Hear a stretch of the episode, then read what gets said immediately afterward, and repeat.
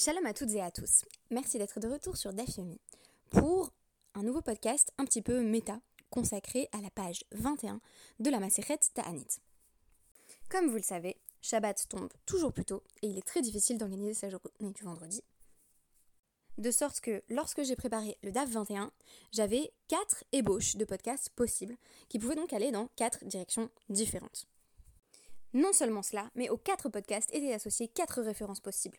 Je n'ai cité que la première dans le titre, mais vous allez voir que cela fuse. Pourquoi? Bah, Tout simplement parce que le DAF 21 est extrêmement intéressant, riche en agadotes, et c'est pourquoi je vous recommande la lecture euh, du DAF entier. En d'autres termes, c'est peut-être la deuxième fois que je fais cela, mais il s'agit ici de présenter quatre podcasts qui n'adviendront pas, ou du moins qui ne seront pas préservés euh, et présentés sous leur forme finale, en effet, le DAF était si intéressant et j'ai tant manqué de temps que je n'ai pu me résoudre à vous présenter en détail l'une de ces quatre directions de lecture possibles, l'une de ces quatre trajectoires possibles. Alors vous savez que je suis coutumière des podcasts de, 15 à 20 minutes, euh, et n'ayant même pas 15 à 20 minutes devant moi, je me suis dit que j'allais simplement vous proposer ces directions de lecture. Alors pour notre premier exemple, nous avons la psychanalyse des contes de fées de Bruno Bettelheim, euh, qui est un livre que je suis en train de lire, ou plutôt de relire, je crois pour la troisième fois. Et je venais justement de terminer la lecture du chapitre intitulé euh, Les deux frères, sur les parallélismes dans les contes de fées, entre les trajectoires de vie, souvent opposées, de deux frères, et c'est aussi par exemple un motif que l'on va retrouver dans les contes de Rabbi Nachman de Bratslav, où on va avoir un frère pauvre, un frère riche, euh, un frère généreux et un frère au cœur corrompu. Et sur la base euh, d'une ressemblance de principe, va se développer la mise en parallèle de deux destins qui vont devenir bien distincts. On pourrait d'ailleurs penser, euh, si l'on voulait dire un mot de la paracha, hein, parce que tant qu'à présenter quatre podcasts, autant rentrer aussi dans Miketz, on pourrait penser aux trajectoires de, de Yehuda et Yosef, et ici, on voit justement comment euh, ces protagonistes vont se rejoindre, euh, puisque précédemment, notamment dans la paracha Chef par exemple, euh, il s'agissait de récits séparés, dans des contextes différents, à la fois géographiques et, psychologiques. C'est-à-dire que ils n'arrivent pas à la même chose aux deux personnages, ils, vivent tout à fait séparément jusqu'aux grandes retrouvailles qui constituent le, le, le cœur narratif et dramatique de l'action. Euh, et du drame, euh, du drame Yosef Yehuda, qui est aussi le drame qui oppose Yosef à ses frères. Alors je parle comme si c'était euh, vraiment une œuvre de littérature, bien entendu la Torah n'est pas que cela et est bien plus que cela. Donc il ne faut pas prendre vraiment au pied de la lettre, c'est le cas de le dire, ces, ces, expressions, mais je pense que ça permet d'éclairer la dynamique entre Yosef et Yehuda à partir de cet angle de lecture qui est proposé par Bruno Bettelheim, qui est celui de l'opposition entre les deux frères. Alors ici, on n'a pas affaire à des frères, euh, mais dans la Gemara, il va s'agir de nous parler de Ilfa et de Rabbi Yochanan. Ilfa et Rabbi Yochanan, à un moment donné, euh, sont ensemble, donc ça commence à peu près toujours comme ça, les contes de deux frères, et euh, ils étaient Garci Beoraita, ils étudient la Torah ensemble.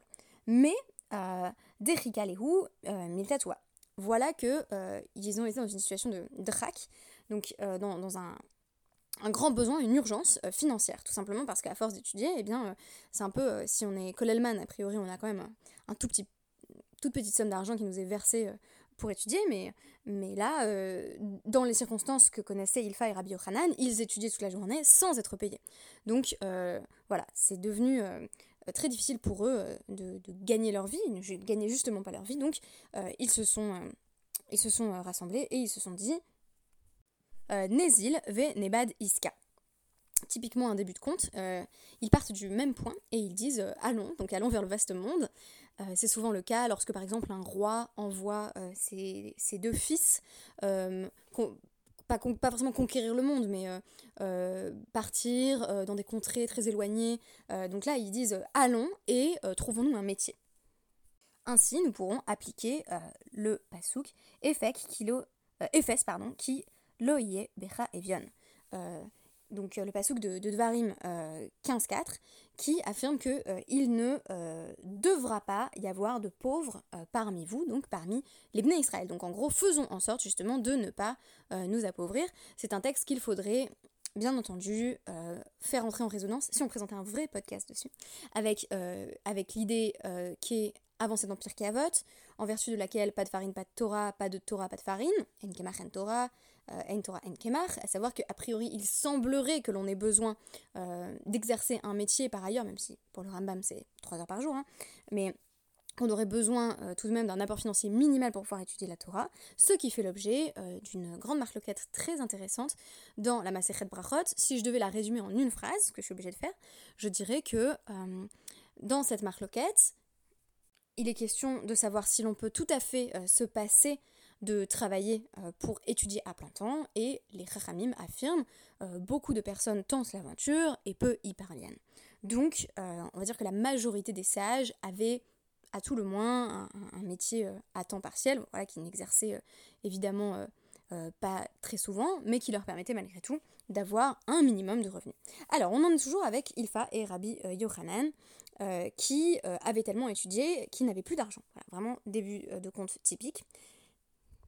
Et à ce moment-là, des, des, anges, rien de moins, se présentent, Malaché à. Hein. Là encore, non seulement on parle de la paracha, mais on parle de Shabbat. Euh, de l'arrivée de Shabbat. Donc les anges du service que euh, Rabbi Yochanan euh, entend vont dire que l'un de ces deux hommes, donc de Rabbi Yochanan ou de, Ilfai, Ilfa, est promis à un grand avenir, est promis à, une grande carrière. Et donc, a priori, les, anges étaient sur le point de les mettre à mort, c'est-à-dire qu'ils étaient assis près d'une maison en ruine qui était sur le point de, s'écrouler.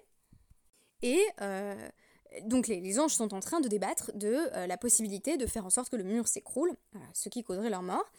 Et ils disent non, non, euh, l'un d'entre eux est d'un tel mérite, va être d'un tel mérite dans son étude, que il convient de leur laisser la vie sauve à tous deux. Rabbi Yochanan se rend compte que Ilfa n'a pas entendu les anges parler et en déduit que c'est lui qui est destiné à un grand avenir. Ainsi donc, il va consacrer sa vie à la Torah, tandis que Ilfa, de son côté, ne revient pas on a de nouveau euh, ce parallèle, euh, ou plutôt cet antagonisme. Euh, Rabbi Yochanan Hadar, il est retourné au Beth Midrash, Ilfa lo Hadar, mais Ilfa n'est jamais revenu. Donc Ilfa n'est pas connu comme l'un des Talmidei Chachamim, Ilfa voilà, ne, va pas, bah, par exemple, obtenir le, titre de, de Rav, ou de Rabbi, en l'occurrence. Et donc de nouveau, un peu comme dans la structure des fables de manière générale, euh, l'un part et l'autre euh, reste sur place. Et celui qui reste sur place euh, va être Rabbi Yochanan, on nous dit Malher. Donc il, il est désigné comme, alors pas roi, mais roi en matière d'études. il devient directeur du Beth si l'on peut dire. Et ainsi, sa situation financière auparavant piteuse se voit changer. Alors, quand Ilfa revient de voyage, on lui dit Bah, t'aurais pu devenir euh, Rabbi Yochanan si t'avais fait l'effort. Mais tu es parti et tu as donc perdu, euh, perdu ton, bon niveau. Alors, certes, Ilfa n'obtiendra pas euh, la position de, de Rabbi Yochanan, mais il va tout de même faire un acte assez spectaculaire pour démontrer que si il n'est pas devenu euh, directeur de la maison d'études, il a malgré tout toujours de grandes connaissances. C'est un modèle intéressant, euh, ILFA, quand on pense à, euh, par exemple, la compatibilité entre métier et études intensives de la Torah, ou entre études profanes et études de la Torah. Parce que ILFA va en fait réussir à démontrer qu'il en sait toujours autant qu'avant, et il va résoudre une question complexe de halakha, suspendue au mât d'un bateau, en disant bah, je préfère me noyer. Enfin, littéralement, il se suspend au mât du bateau et dit bah, si je suis incapable de répondre à une question à la complexe, euh, je préfère me jeter à l'eau et me suicider. Et euh, heureusement, euh, on lui pose une question et il parvient à répondre. Alors, Ilfa n'a pas tout à fait perdu la face et on voit que les, deux frères, ou plutôt Khaverim en l'occurrence, ne sont finalement pas si éloignés qu'il n'y paraît du moins sur l'axe de la connaissance à la rigue technique.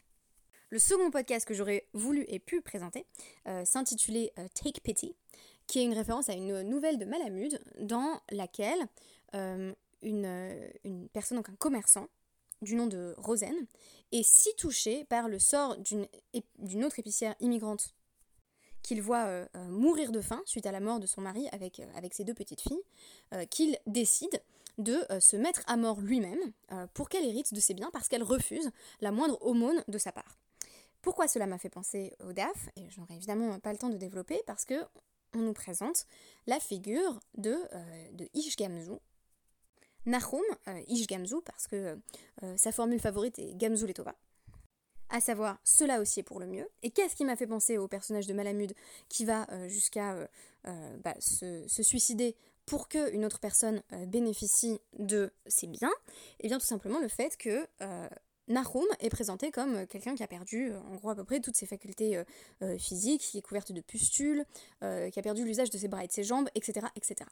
Et cela surprend beaucoup euh, nombre de personnes. On pourrait voir d'ailleurs dans l'histoire de Ishgamzu une réécriture du livre d'Eyov. Donc ça, ce serait encore un autre podcast à part entière. Hein. Vous voyez, il y a des sous-podcasts dans chaque podcast. Mais on peut comparer cette situation, euh, notamment parce qu'il euh, il est, recouvert de, pustules, etc. Mais ici, il y a de nouveau des personnes qui viennent le voir et qui posent la question mais c'est pas possible, t'es un sadique gamour, a priori tu, as, tu es quelqu'un d'exceptionnel, comment est-ce qu'il a pu t'arriver une chose pareille? Ce qui est un peu le contraire que dans le livre de, de donc de Job, où d'emblée le fait qu'il soit affligé de la sorte fait que ses amis vont lui dire euh, il faut bien que t'aies fait quelque chose de mal. Là c'est l'inverse, on lui dit comment se peut-il alors que tu es un sadique qu'il te soit arrivé une chose pareille?